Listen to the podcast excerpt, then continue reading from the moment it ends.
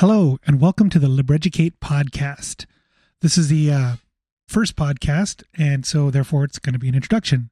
Uh, this podcast is going to be all about learning, um, learning and understanding concepts such as liberty, freedoms, and rights, and those types of things, um, and how they're fundamental to the proper healthy functioning of an individual and a society. So, LibrEducate comes from me trying to be clever by taking two words libre, which is French for free, and educate, and putting them together, libreducate or libreducate. I'm not really too sure how to pronounce it. I think libreducate, but I think I will often say libreducate. It doesn't matter. It's just two words put together, libreducate. All right. So, anyways, a little bit about me. My name is Kolomona Myer, um, and I'm by no means an expert on these topics of liberty. Um, I'm kind of learning as I go. I've been studying the concepts of freedom and liberty for a long time. And uh, I'm still constantly learning more and more and more.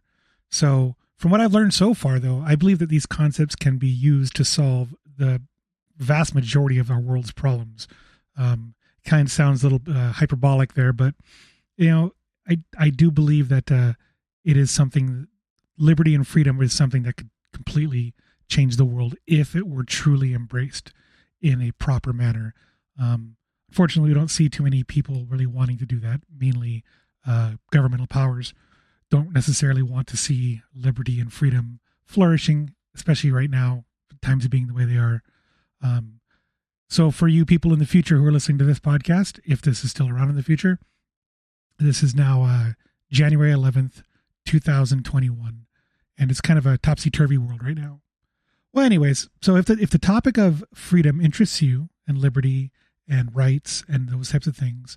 If, if that interests you, then I'd like to invite you to come along for the ride as we learn more about freedom and uh, how it can be useful in our day to day lives. All right. Have a great day.